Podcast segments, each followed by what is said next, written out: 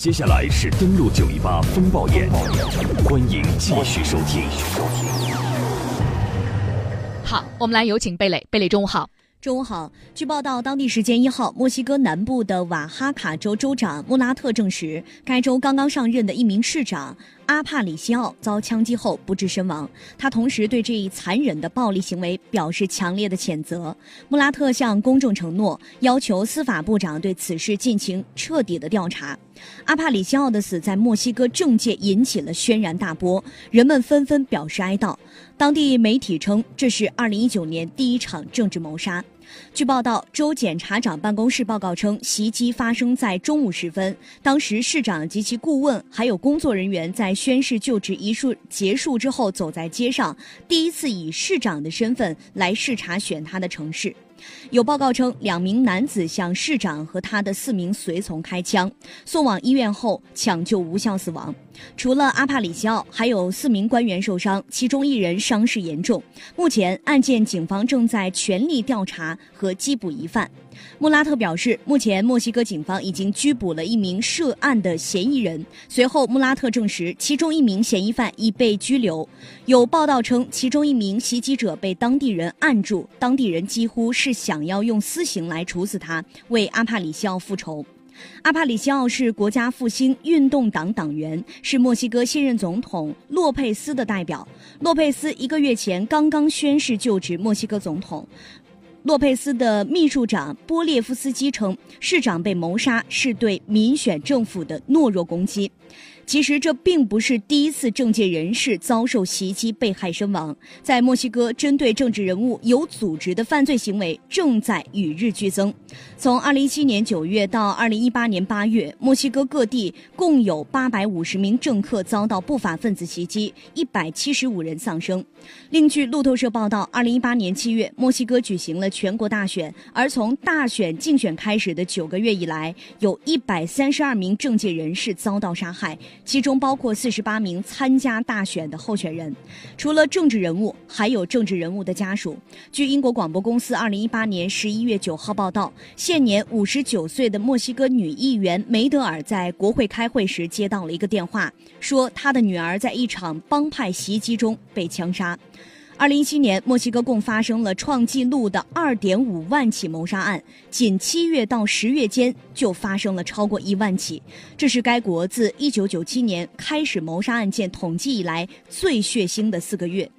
混乱的国内助推了墨西哥左翼人士的当选。二零一八年七月份当选的洛佩斯承诺，针对墨西哥难以克服的帮派暴力、长期贫困和美墨边境贪腐情形，要做出根本的改变。那么就在上周的周日，中央区马萨特佩克的当选女议员玛利亚·克鲁兹在就职前几个小时被枪杀。墨西哥当局表示，目前还不清楚凶手是否是出于政治动机对他实施了谋杀。而在三年前，特米斯科市的新任女市长在上任仅一天之后就被一群与帮会组织有染的杀手杀害。新兴市场银行分析师伊莱亚斯此前就曾表示，政客是帮派犯罪的重点目标，特别是当他们在自己管辖的地区不支持非法活动，或者是没有表现出对这些活动睁一只眼闭一只眼的态度时，特别容易成为目标。我们一起来了解一下墨西哥。墨西哥国内百分之六十是印第安和欧洲人的混血，剩下的主要是原住民印第安人。作为美洲大陆古老的两个印第安文明中心之一，墨西哥以玛雅文化和阿兹台克文化闻名于世。在一五二一年沦为西班牙的殖民地，一八二一年宣告独立，一八二四年成立合众国，一八四八年在邻居美国的入侵下战败，被迫将德克萨斯、加利福尼亚共计二百三十万平方公里的国土割让给美国。之后，墨西哥相继经过了三年的改革战争，五年的驱逐外国武装干涉者的游击战争，二十年的国内农民游击战争，两次美国入侵战争，直到一九二九年。墨西哥国民革命党执政，国内的局势才逐渐稳定。在一系列的战争中，墨西哥下层人民饱受社会动荡之苦，频繁的政权更迭和战火历练。原本就崇尚个性、桀骜不驯的民族特性变得更加狂放和自由，这也使得政府在后来的管理上困难重重。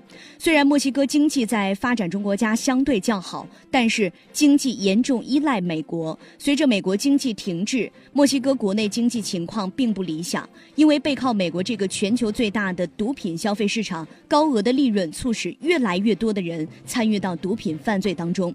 墨西哥已成为向美国输出。毒品最大的中转站，毒品组织泛滥，相互争夺市场底盘渠道，而暴力案件频发。因此，在墨西哥许多地区，政府和警察根本无力对抗犯罪组织，力主打击犯罪活动的政府官员、警察、司法人员反而首先成为了犯罪集团的绞杀目标。